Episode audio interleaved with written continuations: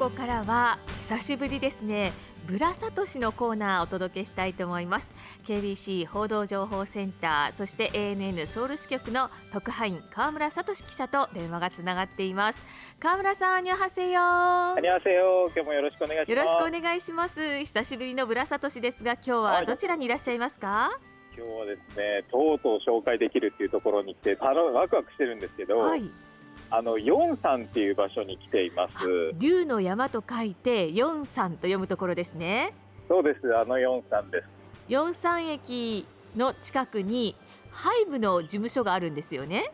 そうなんです。で今もう私早速ですね、ハイブの目の前に今実は来てるんですよ。そうですか。あの、はい、ハイブっていうのは、まあ韓国の四大芸能事務所の一つで、BTS が所属している事務所なので、うん、確か移転したばっかりじゃなかったですか？そうなんです。一昨年の3月ですかね、ここに移転してきまして、もうすごい立派なビルがそびえ立ってますね。BTS 御殿ですよね。いや本当にまさにそうですよ。え何階建てぐらいなんですか、こう下から見て。何階建てなんですか、ね、すごい高いビルですか？少なくとも KBC の社屋よりはでかいかなと思うんですけど。三十階とかそのぐらいじゃないですか、ね、わすごいですね。えー、何色のビルですか？えっとですね、もうガラス張りなんですよ、全部。スタイリッシュですね。いや、かっこいいですよ。今もファンが結構いるんですよね。あ、そうですか。はい。実はね、今金曜日の夕方5時なんですけれども、うんはい、まあ平日の夕方でもそんな風にファンの皆さんがいらっしゃるということですね、うん、いらっしゃいますね。みんな写真撮ってますね。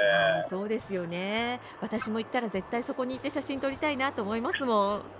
そうですよね、いや、ここ、事務所ハイブにですね、はい、ちょっと前まで、ハイブインサイトっていう BTS とかのこう展示物があるミュージアムがあったんですよね。はい、でもただこれ、今年に入って閉鎖しちゃって、えー、実は今、まあ、ファンの方々こう来られてもこう外観しか見ることができないという状況なんですけど。あじゃあもう社屋を見るためだけにそこに行くみたいな感じなんですかね。そうです。もう土日とか来るとね、すごい人いますよ。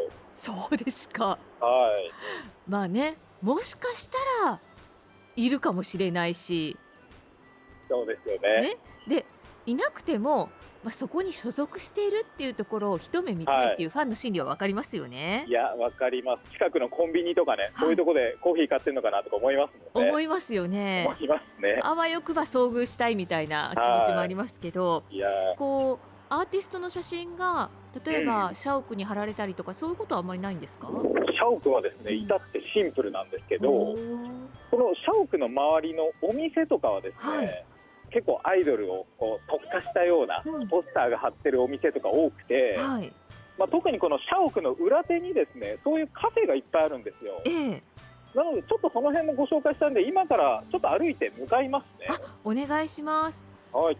ちなみにその四山っていうのは、うん、ソウル駅から見るとどのくらいの距離にあるんですか？ソウル駅から南の方にまあ車だと10分ぐらいのもうすぐ近くなんですよね。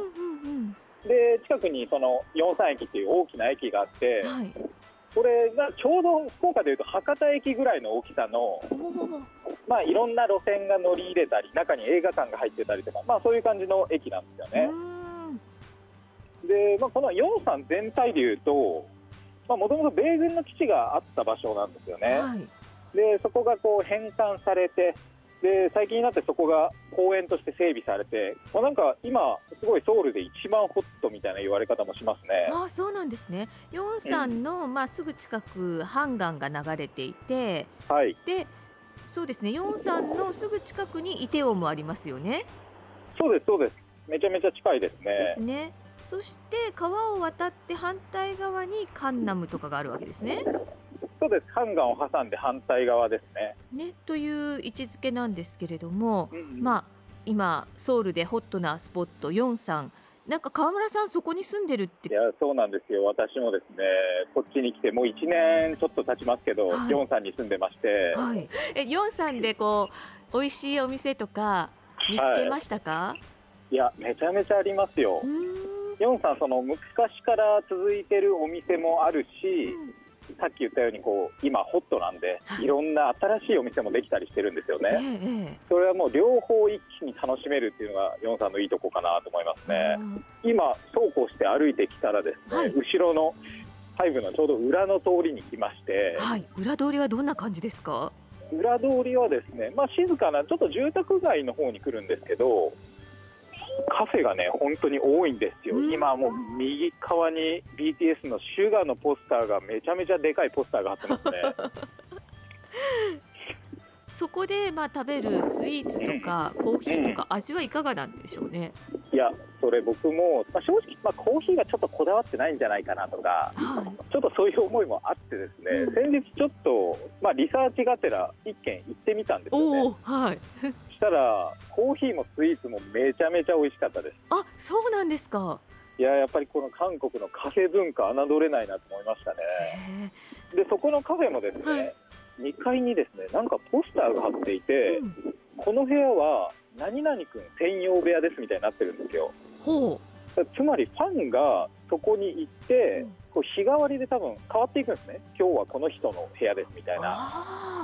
じゃあ今日は例えばエンハイプンのミキ君の部屋ですっていうと、うん、ミキ君のファンがみんなそこに集まって、はいはい、まあ、あのファンの集いみたいなのをこう、ファン同士でやるっていう感じなんですかね。そういうことなんです。えー、その文化はちょっとびっくりしましたね。あなんかこう推し活する人には最高ですね。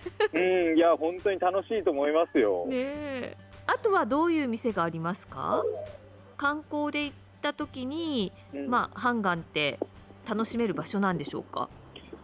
あそうですね。このハイブからもう本当歩いて10分ぐらいでハンガンに着くんですけど、ハイブから一番近い橋を渡っていただくと、うん、ハンガンの真ん中にこう中州みたいになってる島があるんですよ。はい、でそこがですねノドゥルソンっていう島なんですけど、めちゃめちゃよよくて、はい、あのご飯が食べれるとこがあったりとか中にコンサートホールがあったりとか、えー、まあそんな感じなんですけどその中にあるですねピザ屋さんがあって、うん、そこがめちゃめちゃ美味しいんで、ぜひちょっとハイブに来た方、そこに行ってピザをテイクアウトして、外で川見ながら食べれるベンチとかいっぱいあるんで、いいぜひそういうところでピザを食べていただけるといいかなと思います。おすすめです。あじゃあぜひここは訪れてみたいと思います。うん、ぜひ。でもう一つ、はい、ハイブの社屋から目の前に大通りがあるんですけど、はい、そこの大通りを渡ると、まあ、さっき言ったようなそのホットなエリアなんですね。ええ、でおしゃれなカフェとか飲食店とかもともとこの古い住宅街をこうリノベーションした感じのめちゃめちゃおしゃれな韓国風の店がいっぱいあるんでそこもおすすめです。あそうなんですね。はい。ハイブを見るだけではなくて、うんうん、他にもいろいろ楽しめる場所っていうことになりますね。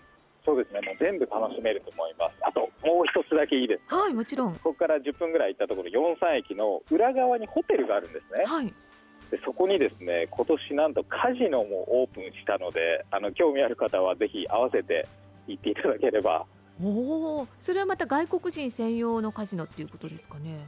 そうですね、韓国人は行けないので、日本人とか結構いますね。ああ、なるほど。うん。あじゃあ、その辺に、あの、泊まるっていうのも、一つ、夜も楽しいかもしれないですね。あ、そうですね、すごいいいと思います。ソウル駅からもアクセスいいですし。はい。今日は私ももう絶対行ってみたいと思っていますけれどもヨンさんの街をですねブラサトシしていただきました、はい、あの住んでる街だからなかなかこう例えづらいと思うんですけどヨンさんの街は何色に見えますか、はい、ヨンさんはやっぱり今ちょっとハイブの前にいるんで紫って言っちゃいますよねそこは。紫ですか。はい実際に私も行ってどんな色をしているか確かめたいと思います。ぜひお待ちしてます。ということでここまでは KBC 報道情報センター記者で ANN ソウル支局特派員の川村聡記者でした。川村さんありがとうございました。はいありがとうございました。